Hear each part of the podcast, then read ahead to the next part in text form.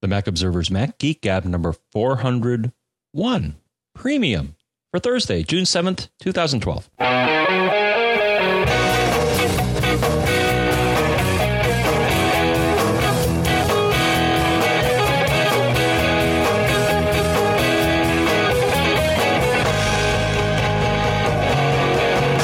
Greetings, folks, and welcome to the Mac Observer's Mac Geek Gab Premium Show. And presumably, those of you that are listening to Premium know what we're all about here. But just in case, we're the show where you send in your questions. We try to answer those questions. You send in your tips. We share your tips. We share some of our own. Sometimes we talk about stuff that's happening. But the goal here is to learn at least a few things new each time we all get together. Here in Durham, New Hampshire, I'm Dave Hamilton. And here in Fairfield, Connecticut, John F. Hi, John F. Braun. How you doing today? Fantastic. Lantastic. Every time you say fantastic, I think of Lantastic. Did you ever use Lantastic back in the day? Oh, gosh. I think I did. Didn't uh, Yeah, like you We talked about link, this before. link to computers, right? Yeah, I I exactly. used it too much. yeah, yeah, yeah. Over modem, typically, right? Oh, I always used it with cables. Oh. Yeah, it must have been some, something else I was using, let you do remote uh, Yeah. control over the modem. Yeah. Anyway. Uh all right. So should we dive right into Jeff here and and see if we can get back into the swing of things after we after we had our little departure on our 400th show there? Why not? All right. Well, there would be the one reason why not is if you don't actually have the question in front of you, which I didn't at the time. All right. Jeff writes In the past, you've mentioned smart mailboxes and mail.app, but I don't think you've ever touched on the difference between these smart mailboxes versus regular mailboxes. What's the difference and are they worth using? Well, of course they're worth using because they're smarter. No. Um, the, the in short, smart smart mailboxes are based on rules and are merely I, I like to think of them as lenses into your mail archive. There's no content that actually lives in a smart mailbox in that that content is also somewhere else. The smart mailbox is just a filter that allows you to see mail that fits a certain set of criteria uh, from elsewhere in mail. So that can be really handy there's a lot of reasons you might use them. Um, uh, one uh, smart mailbox that I use is is I actually I link with address book. It actually gets kind of kind of funny, uh, actually con- a little convoluted. When I travel, sometimes, especially if I'm on vacation or a semi vacation, as I like to call it, uh, my mail might mound up in in my inbox, and I don't want to have to go through the inbox and and see, but there are certain people that I know if I get an email from, you know, uh, one of these people, I want to see it. So I create in address book, I create a group called priority senders and I put all these people into it. And then I create a smart mailbox that, uh, that the rules are, in fact, I can pull it up because I have it right here. And the rule is if the message is in inbox and the sender is a member of group priority senders, boom, put them in here. And so it'll fill that mailbox only with people that are have sent me mail in my in, that's in my inbox, so I haven't filed it yet, and they're part of a certain group. So it allows me to again to filter it down. Really handy stuff, and you can get really creative with these things. And so so that's the benefit of smart mailboxes. The mail still lives wherever it lives in your in your archive, but you can use these rules to help see your mail in a different way. Do you use smart mailboxes, John? You know, I did for for um I was experimenting with them for a couple of upcoming uh shows. Okay. And looking at it, it doesn't look like they're quite as flexible as the the rule base that you can apply for a, a regular mailbox. Co- correct. That's right. Yeah. Yeah, and I guess that's what what we talked about a little before, but I guess the the thing that disappoints me is that the logic is very well, it's either or. You can either say show me things that match any of these rules or conditions as they call them or all of them. And I think I actually dug back and I think our own John uh, Martellaro actually did a uh, little write up on on the, everything you ever want to know about mail rules. And I think that's a, and to me that's one of the limitations that really kind of bothers me because in this case having a rule where I could say this or this and this, you know what I'm talking about, would have been much more useful. But but I use this uh, to say, okay, so if it's from this email address, which is the email address for this particular show, and the date is after this, then put it in this, uh, as you said, smart mailbox lens. And then what I would do is highlight them and then say move and move them into uh, another mailbox. But it gave me a quick view, and yeah, as you said, it's just a it's, it's just a view. It's not a physical mailbox. And once Right. you get rid of it, um, then it goes away, but you're not actually d- deleting anything. Whereas, uh, you know, with a regular mailbox, of course, if you get rid of it, then you uh, also potentially erase all the messages in it. So Right. Right. Yeah, and and you know, not dissimilar to the the smart playlist feature in iTunes or smart albums in iPhoto. I mean, it's that it's that same concept. Of course, iTunes does let you do some uh some grouping uh which is really handy, but you know, that's just that's iTunes. So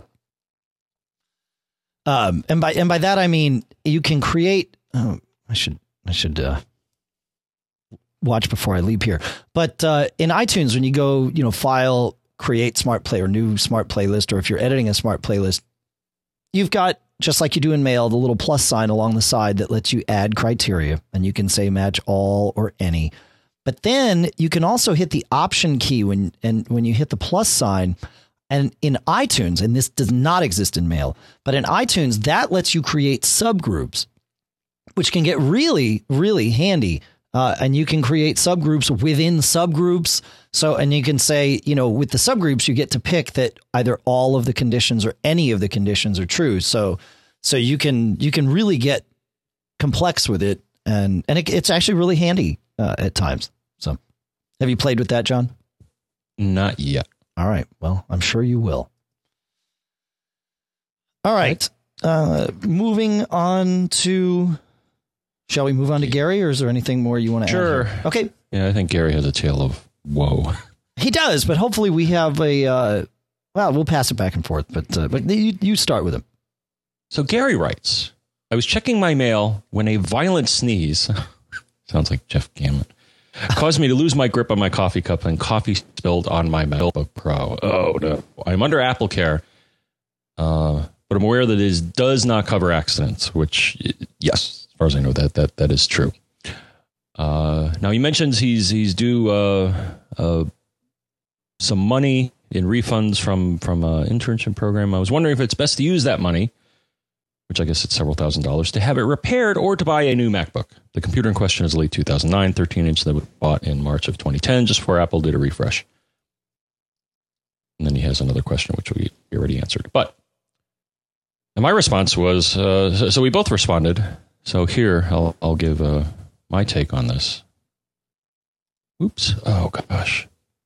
Uh, I don't, I don't see my reply in here. I think I just. Oh no, I'm sorry. All right. Hi Gary. All maybe may not be lost. Uh, and then I relayed to him a thing where I had a, actually had a liquid spill incident. And I guess I'll mention what I did. So I had a liquid spill incident. Uh, what I did immediately was to take the machine, turn it upside down. You know, so I, I grabbed a towel, turn it upside down in hopes of the liquid uh, going in the opposite direction. And I think I Away, away from this. the motherboard. Correct. Okay. Yeah, so I turn it upside down, put it on top of a towel, let it sit there for a while, uh, and then I replaced the keyboard. So, so what happened is that I did not nuke the machine because I think the architecture or the way this machine was built is actually the keyboard. Uh, pretty much the whole thing had electro, what I guess is some sort of. Uh, uh, I mean, it almost seemed like electrical tape was surrounding it, so I think it prevented the liquid from going inside the machine. And I don't know if that's the case for all of the Apple keyboards. Uh, what happened though, because it was a beverage that had um, um, you know a lot of sugar in it, is that it actually gummed up some of the work. So some of the keys didn't work. So so in the meantime, I got by with an external keyboard. But then I ordered, I think it was iFixit. I ordered a keyboard, replaced it myself, and then everything was working great. And then what happened is a little while later, another issue which I do not believe was related. I think it was a GPU issue came up, and you know, sent it to called Apple Care, said, you know, I'm getting this error in the console and stuff, and they're like, yep, yeah, I think we're going to fix it. And it turns out, I think they replaced either the GPU or the motherboard. So my question to him is: Is the machine totally dead, or does it still function? In my case, it still functioned partially. Uh, and then the other advice I have is, you know, you can you can just be brutally honest and and tell them, you know, hey, you know, look, had an accident, and um, you know, check the machine out and maybe they'll let you get away with a flat rate repair. Uh, I don't know, but it can't hurt to ask. I mean, the worst that can happen is they'll say no. Right. Um, That's true. I found, you know, being honest with them, and I know people, uh, you know, that listen to us that our texts say, you know what, the worst thing you can do is when you come in is to lie and say, oh, uh, I don't know what happened. don't do that because you're going to get on the wrong side of, of the, the technician or the genius. Is you know, to be honest, and maybe they'll show pity, or if the damage isn't as bad. Now, now he and maybe you want to pick it up here, but he actually did reply to my uh, query here. All right. Well, or I'll yeah, continue. No, I, no, I can. I mean, I can share the the experience that I have and and the advice, which which builds on what you just said, which is be honest. Uh, we've heard several stories from people that have had water damage. In fact, I think our own Bryan Chaffin was one of these people that that told me this. And and as the stories go, you walk in, you say, "Hey, I'm under Apple Care or you know warranty, whatever it is, uh, or or not." you know, um, and I have a problem with my with my machine. It got wet. Now, in many cases, a- Apple's policies on whether or not they can cover things that got wet are pretty straight and narrow. Uh, the trick is if the the liquid sensor, and they've got these little liquid sensors. The iPhone has a couple of them, and your MacBook has them too. And it's little white pieces of something that turn pink when exposed to water and they take a look and if it's pink then that qualifies you as having had liquid damage and so certain parts in fact most parts of your warranty no longer apply but uh, but a lot of people have gone in and said hey look you know I, I spilled something on this what can you do? And the techs at the genius bar are really smart. They they know okay let's look. Again you've been honest with them. You're you know you're treating them kindly and you're looking for begging for mercy. And in many cases you can have liquid damage without the liquid sensor ever having been tripped. And if if that's the case then they'll cover it um, at least in pretty much every story that we've heard about this so you know so it's you know what you said is is absolutely the right thing john go in be honest uh, and just ask you know what what are my options and they might tell you hey you know what you're in luck and they're they're going to be able to fix it for you. It's it's worth a shot. There's there's very little harm other than spending a little bit of time. So. Yeah, and I did find an article. Well, we'll link to it, but actually, Apple does have an article, at least showing you in the uh, in the iDevices where the liquid sensors are. I think a lot of them. It's a, if you look in the headphone port, you can uh, headphone jack. I think sometimes you can see it. Yeah, sometimes. Yeah, yeah. The dock connector supposedly has one too. I think right on the oh, new. Could well if you click ones. on that link that I, I just yeah. put in our uh, chat room. I guess my experience is that you know if it's anything that has sugar in it, you know, like soda, or if you put cream or or something in your coffee, or like in my case, it was a beer. Anything that has sugar in it, you're, you're probably going to screw things up, and then it's going to come up the works. If it's just pure water, you may have less of a chance. And I think to pass something along, we we have had a few uh, people in our uh, circle have a uh, liquid damage with uh, devices, And actually, what has worked, so a little tip here with an eye device, like an iPhone or an iPod, as soon as you can, well, number one, of course, remove it, you know, whether it fell in a toilet or a sink or something. Sure. Putting it in a bag of rice seems to, because I guess rice absorbs the moisture. So, so for a lot of people, uh, that has helped and recovered the device if you didn't get too much water inside of it. I've heard that that's a, a good thing to try. Yeah, and there there are actually uh, people that that sell bags. I think it's is it the the the thirsty bag or something that iFixit sells that uh, that that does exactly that. Right? It it it is a bag of something better than rice apparently. Um, so worth. Uh, we'll put a link to that in the show notes too. Worth having around. I think you can get them for for pretty cheap. So I'm trying to find it, and now I'm I'm not able to, but we'll we'll put it in the in the show notes. But it's worth having one around. So, uh, anything else to do on this one, John? Here? Nope. All right. See, now I'm building your show notes for you on the fly, and and so that takes time. Moving on to Harry.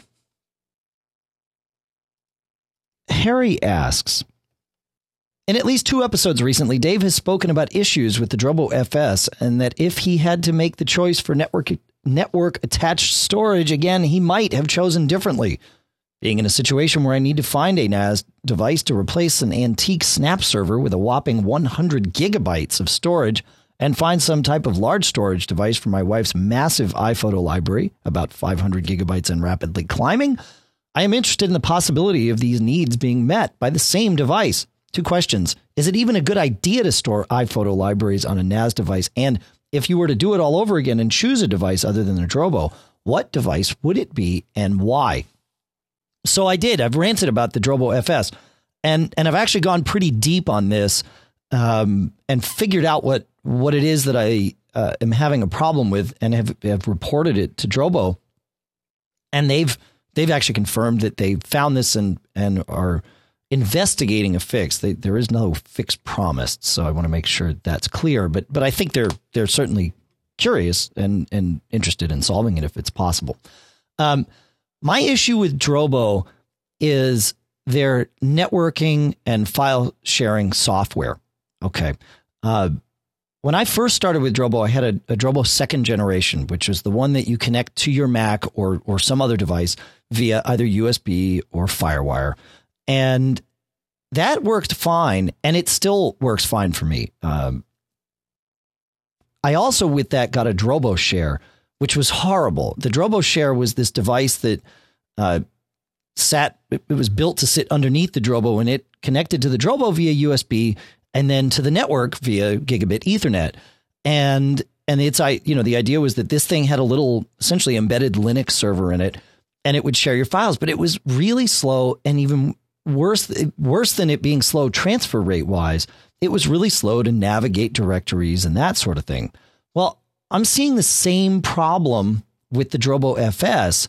Uh, it, uh, although it's not slow transfer rate wise, it's really, really slow navigating files. And I believe the problem is at the core of this software that's in it. Um, when I have, you know, so I, I, have my iTunes library. I tried to keep it on a Drobo FS, and I have, I don't know, I don't know how many songs I have, you know, m- many tens of thousands of songs, and in and they're they're in. Uh, uh, there's about 200 uh, sorry about 2500 artists okay so if i open my music folder it's going to list about 2500 artists if I open that folder up on the Drobo FS, it takes about three and a half minutes before I get a directory listing. That's really slow. If I open that same folder on a SATA drive internal on my iMac, and I have this same folder in multiple places for testing purposes, and yes, it was a pain in the neck to get it everywhere, but now I have lots of backup, so bonus. Uh, it opens in like half a second. I also put that folder on the second generation Drobo hanging off of my time capsule, uh, essentially acting as an air disk. And on that, opening that uh, with ostensibly slower drives, because I kind of put my leftover drives in the Drobo second generation. Uh, on that, it opens in like a second. It's really, really fast. And the reason is the Drobo isn't, the, the second generation Drobo is not managing its own file system. It's just acting as a drive. And so it's the time capsule that's doing the work of managing the file system, and it does it um, more intelligently than the Drobo FS or the Drobo Share does. So it, I think this problem, the good news is that this problem, I think, is solvable with software. Um, you know, here's the thing when your Mac is managing a disk that it's directly connected to, it can cache things in the file system. It can be really intelligent about it, and it doesn't have to constantly read from the disk. On a network device, though, you do not want your Mac caching anything because let's say John and I are on the same network and both connected to the same network device. Well, if John goes and makes a change to something on this device, I don't want to trust my Mac's cache of what was on there because it's now wrong. So because of that, the Mac does not keep any caches or minimal caches of what what uh, what exists in the directories on a network device. So it has to constantly ask, "Hey, what do you have?" And it seems like the Drobo, at least the FS or anything where they run their own networking, is not intelligent enough about this. So I do think it's solvable via via software. Now, I don't know if there's limitations in the hardware that keep the software from expanding to the point where it would actually be manageable, but that's hopefully what Drobo is is working on because it really is a I mean I really like the Drobo. uh, and the concept of it is great. You know, if I go get another uh, NAS device and I do a RAID thing, I have to get all the same size disks, which isn't a big deal on day one. But let's say, you know, you're two years down the road and you have a disk go bad. Well, now, you know, you've got to find a drive that's the same size. And if it's not the same size, you, you know, you've got to go through this whole rigmarole of formatting it the right way and then upgrading potentially everything. So it's really handy to be able to just put any size drive you want into this Drobo and it mixes matches. And so, so today, if I had to give you buying advice today, I would say do not buy the FS, buy a, a Drobo, you know, second generation or Drobo S rather, I guess is what it, what it really is. And, uh, and just share it yourself from, from something. And, and that can be okay. If you, if you need maximum transfer speed, then I would go for a more traditional RAID unit. But um, but even on the Drobo FS with with fast drives in there, you know, I get uh, seven eight hundred megabytes a second, so it's not that bad. Megabits a second, sorry, not megabytes. I don't want to misspeak on that. So uh, the answer to to the question, the second question uh, regarding an iPhoto library, is uh, we keep Lisa's, uh, you know, which is our family's iPhoto library. That's only about 200 gigs, but we keep it on that Drobo second gen, and it's zippy. She doesn't notice any problems with it at all. So it's that's connected via USB, even not even FireWire, but USB to the uh, you know the time capsule, and then she connects wirelessly to it, and she says it's fine. So, so there you go. Any thoughts on this, John? I know you have a an FS. Uh, my only observation is the only thing that, that frustrates me about the FS is that when I wake my uh, MacBook Pro from sleep, it does not immediately appear in yeah. the sidebar.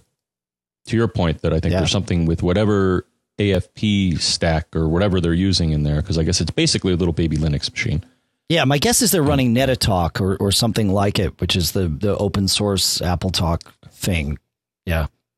Yeah, and what happens is a lot of times, uh, you know, because I schedule my time machine, a lot of times when I wake my machine, it's all ready to do a time machine backup because right. it realizes it hasn't done one in a certain amount of time, and typically it'll come up and fail because it doesn't. I think it tries for one or two minutes to to locate the network volume that you identified. If it doesn't find it, then it says, "Oh, can't find your network volume. Sorry, I'm gonna gonna give up." Uh, the next time around, it's fine, but that, that's that's the only complaint uh, that I have right now, and I should actually probably document this and get in touch with them. Because uh, yeah, I'm wondering if if there's something they could just optimize. Because my other devices like you know my my Mac Mini, which I also you know share on my network, I mean that shows immediately in the uh, in the sidebar as a shared volume. So yeah, there's just something I don't know what it is.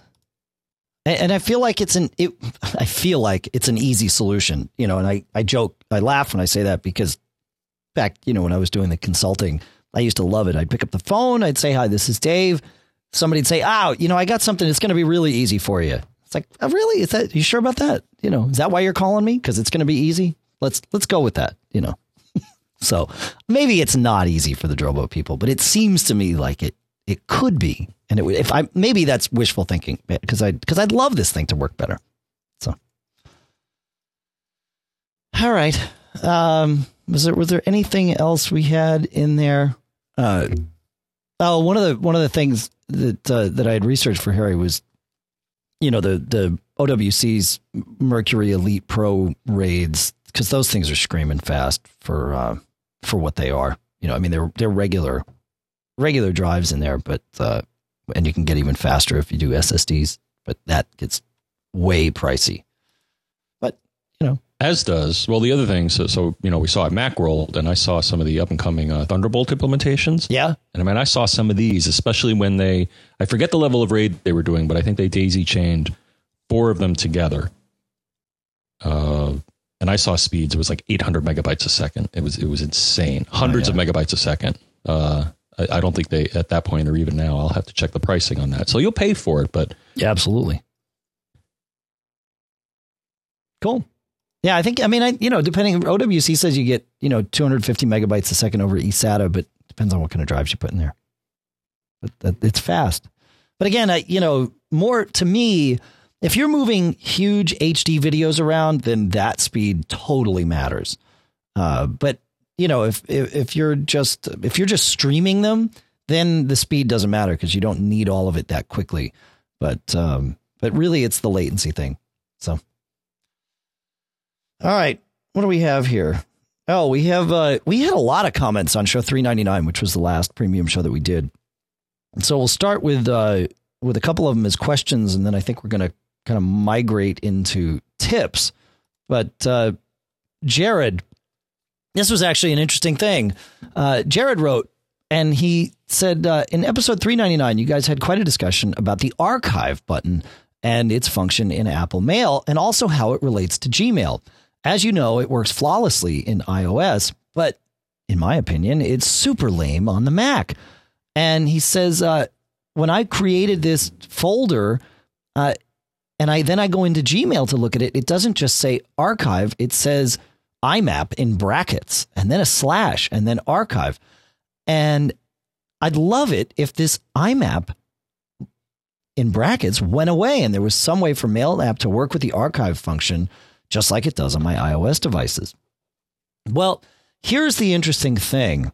Uh, and at first I thought that uh, that this could be avoided, but the IMAP thing cannot be avoided. There are certain mailboxes, uh, certain label names that you cannot use inside of uh, Gmail. And believe it or not, archive is one of them. And I don't know why they do this, but things are reserved. They have voicemail is reserved, archive is reserved, obviously sent and drafts and trash and all of those are reserved because they're already in use. But archive is reserved and it's not in use. But uh, but what happens is if you go and create an archive folder from your uh, mail client over IMAP, it doesn't know that this is reserved. So what Gmail does is it's really smart about it. It says, okay, you want to create something called archive. I'm going to go ahead and prepend IMAP to that so that you can still create this archive box and yet it's not going to confuse anything that Gmail needs to do. So that's why you see that. And yes, it is frustrating because archive is the name of the mailbox that you want to create in order for this archive function to work. But uh, but you, you have to do it that way. And or uh, you know, you create it, you call it archive, but it's gonna say IMAP slash archive. And that's just Gmail's way of dealing with the fact that you're creating a mailbox that's using a name that it would otherwise not allow you to use. So there, there you go. That's the answer, Jared. I wish I had a, uh, I wish I had a workaround, but the workaround is don't use Gmail. But there's so many benefits to using Gmail other than Google having all your life in their servers. But uh, but otherwise, it's good stuff. So, and for free, you can't beat it. And I just figured something out. Yeah, go. So I was looking at the screenshot that he sent us. I was like, wait, my mail doesn't look like this. And what he did is sent us a screenshot that shows uh, him highlighting a mailbox, and then there was an archive button in the toolbar. That's right. I'm like, I don't have that in my toolbar. of course you don't. I don't. Well, why not? because you upgraded uh, from a previous version of of OS 10 and you don't it just wasn't in your toolbar but you could put it there And that's what I figured out. So Yeah. just a, a handy little side tip here. If you, uh, well, I do a two finger tap here, but if you do a control click in the toolbar in Mail app and then select customize toolbar dot dot dot, lo and behold, you will get. Uh, oh my goodness, look at all these things. you can also You can get to really customize jam. you can get to customize toolbar from the view menu as well but but either one it does the same thing yeah right John did I lose you I think we lost John Okay. John are you back Yep. Awesome. So you, you had Yeah. beach ball spinning, if if I understand this correctly. Yeah. Same thing we seemed to have before. I think it was Skype. Got a beach ball on Skype, tried to type something, nothing happened, and then it came back. Very interesting. Well, we're glad. We're glad it's all back. Um. All right. So you were saying about the uh, the the the archive button and your mail toolbar and your customization thereof.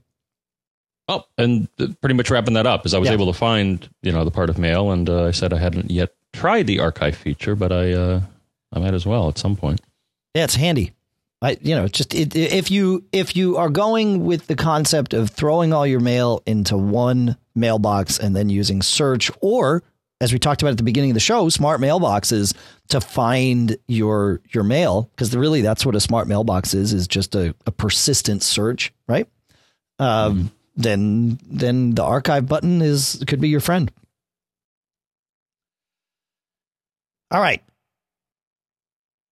You ready to take on Michael? I don't know if I'm going to take him on. All right. Well, Michael had a follow up question to 399, I think. Okay.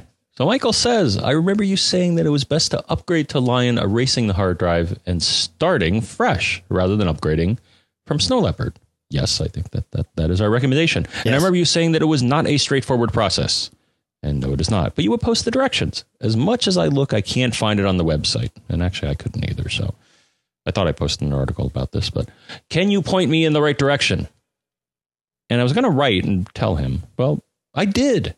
So I found an article. I think uh, the best summary of the options that are available here is a wonderful little article by Dan Frakes over at Macworld. And it says how to make a bootable Lion install disk or drive. Awesome. I actually hadn't explored the drive part.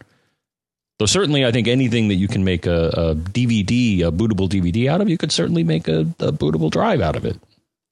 Yeah, they're, they're, pretty much the same thing, right? Yeah. It's just different media. I never thought of that. I, I uh, to me, it would seem kind of wasteful to, uh, though. Maybe you want to make a, a, bootable Lion install partition, in which case I'd see that. Otherwise, I'd see a hard drive as being kind of a wasteful use of hard drive space because the installer is what four or five gigs, I think. It's the, the, the unfortunate part is it is just larger than how much space you would have on a four gigabyte thumb drive. So you hmm. need to go to an eight gigabyte thumb drive or some larger drive. But you know, as you were saying that, I was thinking I have some old like five, 10, and 20 gigabyte uh, portable hard drives, and it, that would be perfect to put this on if the drives still work. You know. All right. And to summarize, so so he goes into more detail with the options here, but at a very high level, this is what you want to do. So what you're going to see is if you download the Lion installer, you should see something called install Mac OS 10 Lion.app in your applications folder. What you then do is a handy trick that we just love. And that is you right click or control click on that file, and then you will get a contextual menu item called Show Package Contents because it's really, I guess, a, a folder or a package, which is a special type of thing that doesn't appear as a folder, but, but I guess underneath it all it is. And then within that, you will see a contents folder, then a shared support folder, and within that, you will see a file called install esd.dmg. That's right. And that is disk image, DMG disk image of the Lion installer. And then he goes on to say there are a number of options here, but I think they all involve you bringing that over into disk utility, I guess is the best utility. You could use another one. Bring it into disk utility. What I've done is bring it into disk utility and then I guess say burn disk image and put in a DVD and wait a while and there you go. You have a bootable Lion installer. And I guess the other option is you could uh, do a restore operation to a uh, hard drive and then that will make a Lion installer on a, small hard drive. Or I guess as you said, Dave, a, a thumb drive is, is is certainly another option. Yeah, just just make sure you get an eight gigabyte one. The four gig ones, uh, just not. I mean, you're talking a couple of hundred megabytes shy of big enough to to hold that, which is just too bad. But well, I guess because a DVD is what four point seven gigs, which I think is just correct. enough to hold this. That's right. That's right. Yeah, yeah. Um, you know, it's interesting. I I had uh, I had gone through this when Lion first came out, and I grabbed that install that ESD file, and before I installed Lion and then had it wipe it away, I took a copy of that and put it out in a folder on my Drobo FS. Right, so sitting on the network uh, in a folder on a, a share. Then several months later, Apple updated Lion, uh, you know, to 10.7.1 or whatever it was and that required a new download from the from the App Store. And when that update happened, it went and found on my Drobo, it found that install.esd image and updated it, which I thought was really bizarre that it actually went out on the network and and found this. I mean, I, I get that they're you know, being thorough and trying to keep everything up to date, but that's just creepy. So thought I'd throw that out there. All right. Going into the tips section, Andrew writes In 399, you spoke about mail rules. Here's a little secret for server side iCloud mail rules. This could help out the guy that was going over his 99 rule maximum. You don't have to have the full email address to create a rule. For example, rather than having a rule for John at MacGeekGab.com and Dave at MacGeekGab.com going into the same folder, you can just set up a, a rule for at MacGeekGab.com to have that go into a folder. So mail from any address ending in at MacGeekGab.com goes to the folder you specify. I use this for all mail I get from the New York Times, The Economist, Macworld, etc. I subscribe to lots of different services with different email account names, but common domains.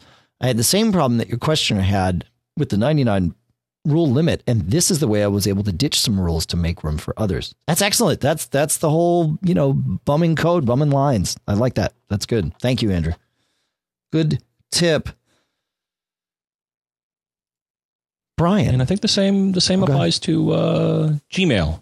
I think when I built a rule there is you can do a star dot whatever and include a whole domain rather than individual addresses, if it makes sense to do so. Yeah, there's a there's a web page that that one of us will find and put in the show notes um, at, at Gmail that describes the different the flexibility that you have when creating rules. There, it's a it's a page on Google's help in their knowledge base because it it's it it is like you said, John. It's far more flexible than it than it might appear when you uh, when you first look at it. And if I recall, what they support, because I do have one rule, and what I do to separate them is use a vertical bar, which means or. But I think they also support an and operator, which I believe they use an ampersand. So I like or- theirs because, as opposed to mail, where I was griping about that earlier, it would appear that the Gmail filters are much more sophisticated as far as uh, the, the the logic behind them, which makes me Right. happy as a, being a logical type of guy. Yeah, no, it's good. It's nice to be able to program things and have them do what you intend for them to do. Uh, Speaking of which, we uh, we did a little bit of uh, programming and setup this morning, and I, I think it's still working. We, uh, as promised in in show 400, we wanted to create a more regular streaming option for those of you that care to listen while we record the show live. And so we did. We set up uh, what's called an IceCast server. Uh, IceCast just being the the little engine that that that does this little magic, and uh, and it's running out on one of our servers on the server farm.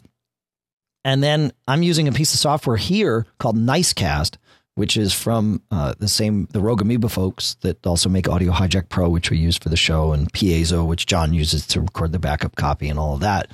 And so I'm just taking the audio live that we're recording and also beaming that from my Mac using Nicecast up to this server. And then that's going to all of you.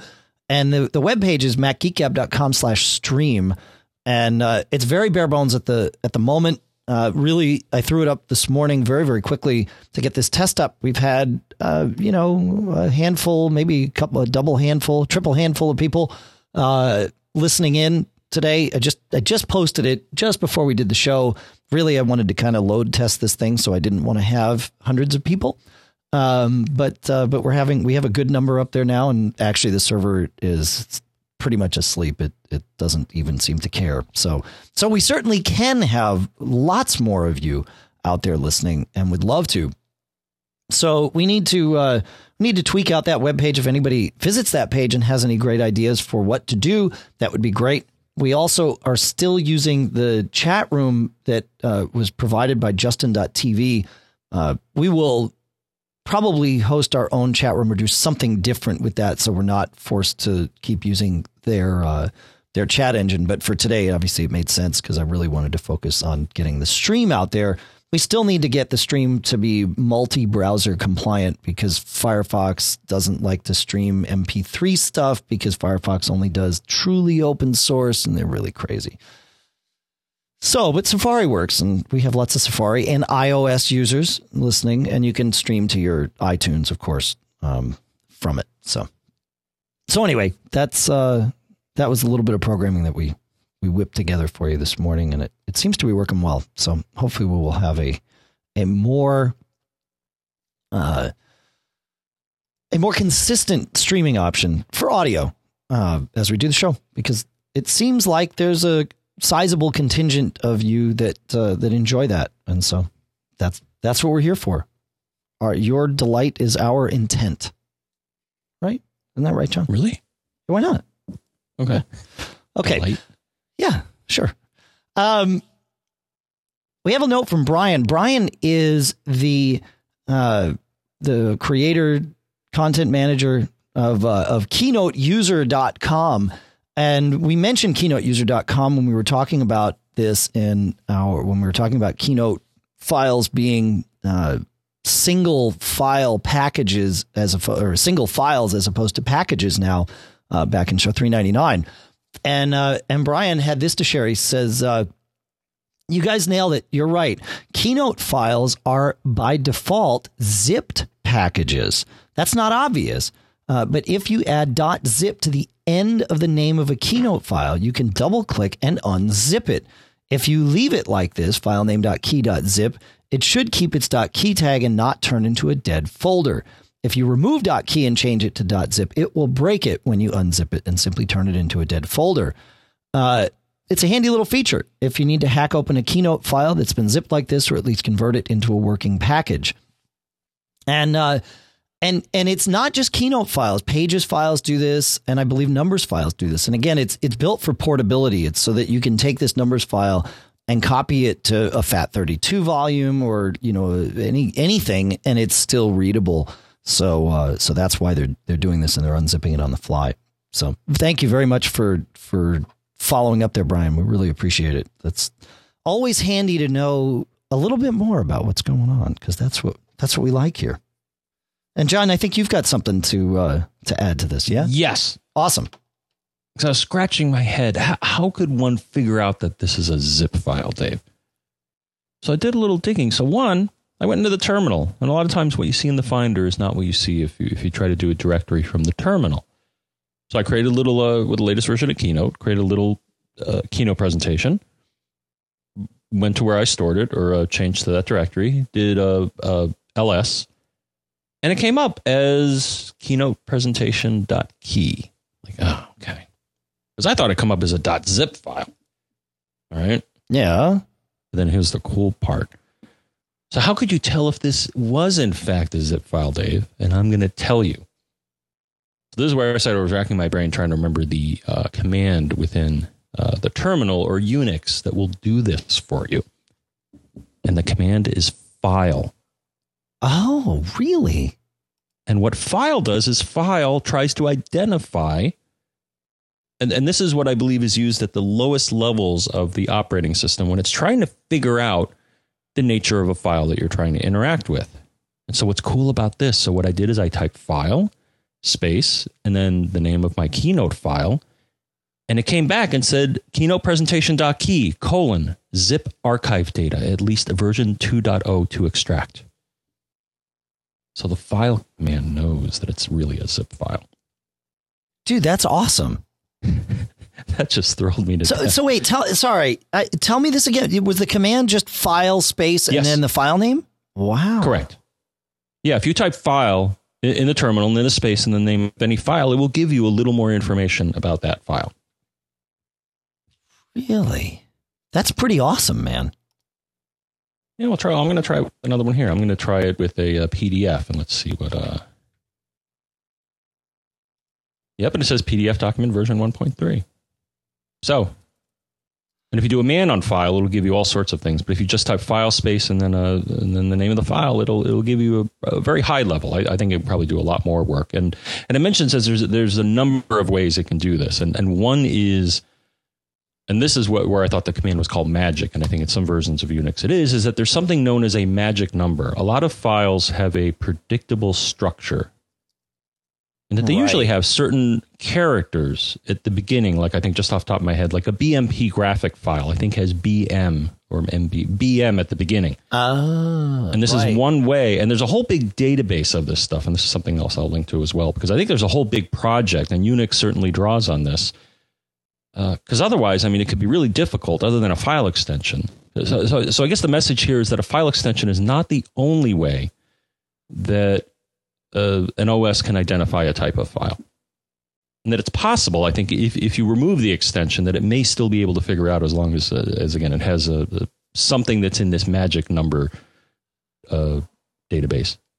Yeah, interesting. So, uh, if you a, a little side tip, uh, one thing that's always a pain is you know th- this command is file space and then the name of the file, but unless you're really comfortable with the terminal, it can be a real bear to either type the full path to the file or navigate there via you know cd commands and that sort of thing to get to the directory where you can just type the file name. So there is a, a, an easier option.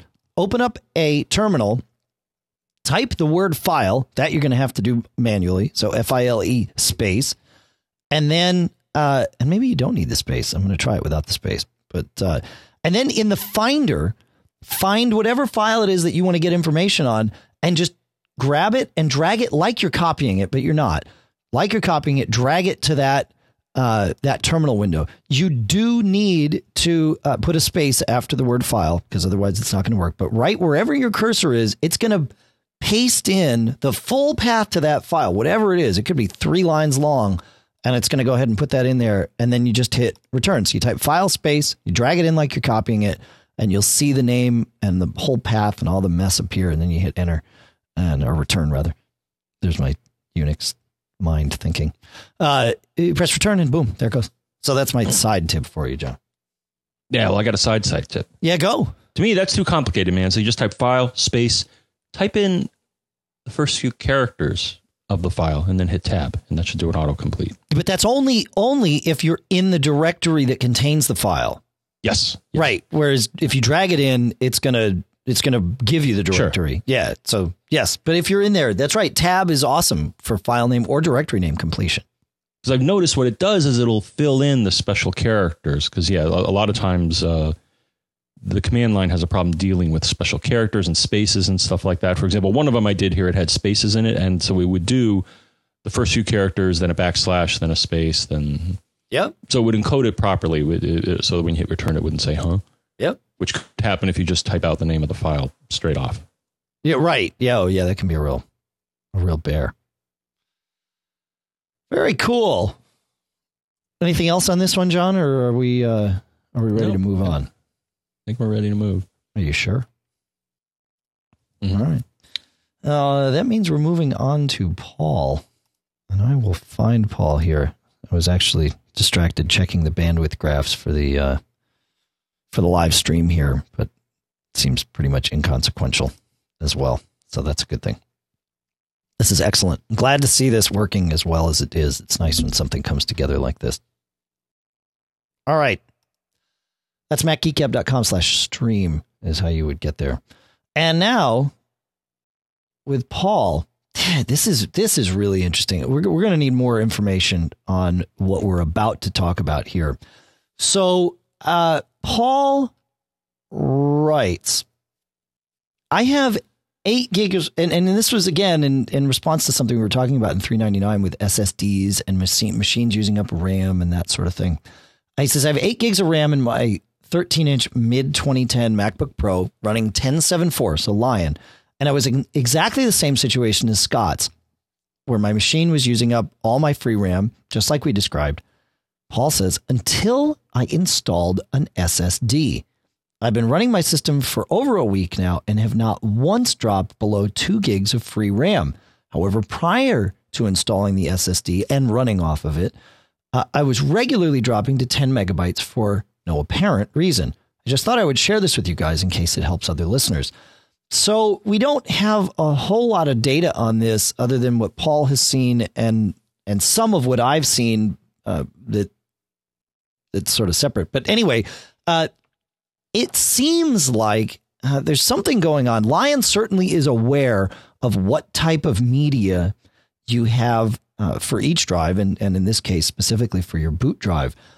Uh, Lion knows that you have an SSD, and then it also checks to see if the SSD, SSD supports that trim command, and it will it will use the SSD differently if it does uh, versus if it doesn't.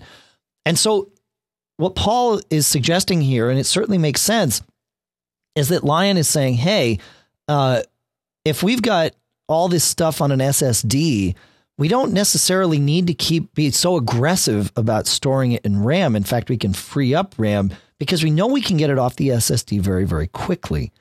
And I, I've never heard anything of this, but it certainly makes sense that that it could be done, and and it makes sense that Apple would do it. Uh, I don't know if we'll get any answers about that at WWDC next week, but it's certainly a question I intend to ask, and if I get an answer I can share, I will. But uh, but I, would be curious as to anyone else running Lion that that has seen anything like this because it, it, it it seems interesting, certainly plausible, but uh, but we haven't heard anything specific from Apple saying, yeah, this is what we're doing and this is why. Interesting stuff, though, John. In theory, seems like a good idea. That's a good one. I'm just trying to think about it based on what I know about OS design. If it would make sense for you to look at things like the rotational speed or the type of media. I mean, yeah. yeah. as you point out, certainly if you go to System Profiler, it'll say, "Oh, it's a, it's a solid a state versus rotational, rotational, or solid state." Yep. Yeah, I'm wondering if it does anything different other than trim. I mean, the trim obviously is something you can't do on a, or it makes no sense to do it on. Well, and it also probably rotational drive. It probably doesn't. I hope it doesn't try to do any of that hot file management and the the defragmentation that happen on rotational drives automatically. I mean, that's good that's point because hope. I don't. It, yeah, because it doesn't make any sense. Uh, I mean, the the thing that I have seen is utilities. I, I believe, um, like I think I tried this once just for kicks. Is I think I tried to do a defrag with Drive Genius. Yeah. On an SSD just to see what would happen. And I think it came up and said, um, you know, this is a rotate. This is a SSD. You know, doing this is kind of stupid. You want to do it anyways? I'll do it, but sure. Yeah. You're not going to buy yourself anything by doing a defrag on a an SSD. Right. Right. As far as I know. Yeah. Except you know, burn up burn up your uh, write cycles. Yeah. yeah, exactly. Right. Yeah, it's bad for it, in fact. Yeah, really bad. Yeah. All right. Uh, let's see. Lastly, in terms of HP printer software, Gary writes in with a tech tip. He says, although most HP software packages in OS 10 have uninstallers, they often do not necessarily uninstall everything throughout the system. However, there is a scrubber option in the HP uninstaller that will do this. Start the HP uninstaller, choose which printer software you want to uninstall, and then as you click the uninstall button, hold the Command, Option, and Control keys down, and that will get you a full uninstall that'll wipe out everything.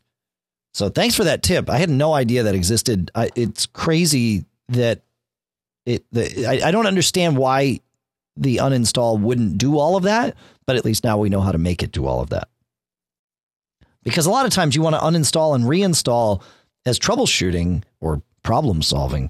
And if you're not removing everything, then you have less of a chance of solving any given problem. Thoughts on that, John? Who thought of that? Oh my gosh, what a crazy key combination. well, it's all right there at the bottom of the keyboard. It's like, you know, handy. Easy, to easy access. Yeah. Well, you won't hit it by accident. Well, you could, unless if you're like leaning your whole body down on the keyboard. That would be a bad idea. Maybe your whole fist pounding the keyboard. I want it all uninstalled, and then magically it works as you pound your fist on the control option and command keys, right? You want to tell them about the first thing that Felix sent in for cool stuff found here, John? No. All right, you want me to tell him yes. about it? Okay, yes, I go. do. did I say this? I guess I did. But Felix says I remember John was saying how he missed the color icons in Lion. I, I do as well. And he said that Mac OS 10 Daily sent this and it puts the color back. And we'll link to this. It's a, uh, piece of software called Side Effects. Yeah. And I wonder if Secrets does this too. Secret, uh, let me look in my Secrets database. Okay. While you uh, do something else there. Yeah, no. So this this does add. You can see a screenshot if you go to the Side Effects website, and it adds all that luscious color back to the uh, to the Lion sidebar. So that's right. It's good stuff. Does Secrets have anything, John? Oh, they got quite a few uh, tweaks here. I'll let you know in a moment. Okay. All right. Well, Felix sent in two, thank goodness. And uh, the second one is something called Cheat Sheet. Now, uh, Cheat Sheet is a great way to see all of, or most of, I don't think it shows everything, but it shows most of the keyboard shortcuts. And all you do is you hold the command key down once you have Cheat Sheet installed, and you can get it in the Mac App Store and it's free. Uh, you hold down the command key for two seconds, and you'll get a little overlay that pops up that shows you all of the available um, keyboard shortcuts and and what they what they correspond to. So, for those of you that like keyboard shortcuts, like John and I do, this is uh, this is likely going to be one of those super duper cool things found. And uh, and thank you, Felix, for hipping us to that because that's what uh, to me that's what cool stuff found is all about. Do you have You know, anything? I got another one. Yes, I do. all right, Just, just to shock you here, but um, shocking. oh, I did. I did a write up on this long ago, and every now and then I'll use it. I don't think I've um, K E Y C U E at Ergonis. Yeah, but is is that still being made? I thought Cheat Sheet was kind of like taking over for Ergonis's lack of attention to the market. Version 6.1 was released on April 10th, 2012. So I'll, I'll give you that still being made. Yep. Yeah, and it's a 1999 euros. So they're across the pond somewhere. Okay, yeah, it's the same people that do. Okay, they do a bunch of other things. Pop Char. Okay. Yep. But that's one that, that has been around forever. I think that's a good one. So, so that's another utility that, yeah, I think it, uh, depending on the app that you're in, you hold down certain keys and it'll show you all the keyboard shortcuts. So, Awesome. KeyCue. Cool. All right. And then uh and then one last cool stuff found before we wrap things up. Here is from Paul. And Paul writes, I saw this and thought it was so cool. I just had to share it. And it's called Leap. And it's a tiny little USB dongle for your Mac that uh, that then lets you. He says it, uh, it it it actually lets you remote control your Mac with your finger, uh, as long as you have this little little dongle thing in front of it.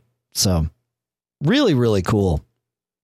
Uh, leapmotion.com. It's, I don't believe it's out yet, uh, but uh, but definitely pretty cool. I think you can pre-order it at uh, at leapmotion.com. So it's 70 bucks and uh, we'll put a we'll put a cult of Mac article up that well, let me see if if it's if the video is here at Leap Motion or if we need to send you to Cult of Mac. Nope, you can see the Leap introduction video right there at, at Leap Motion. So check this out. Yeah, 70 bucks pre-order.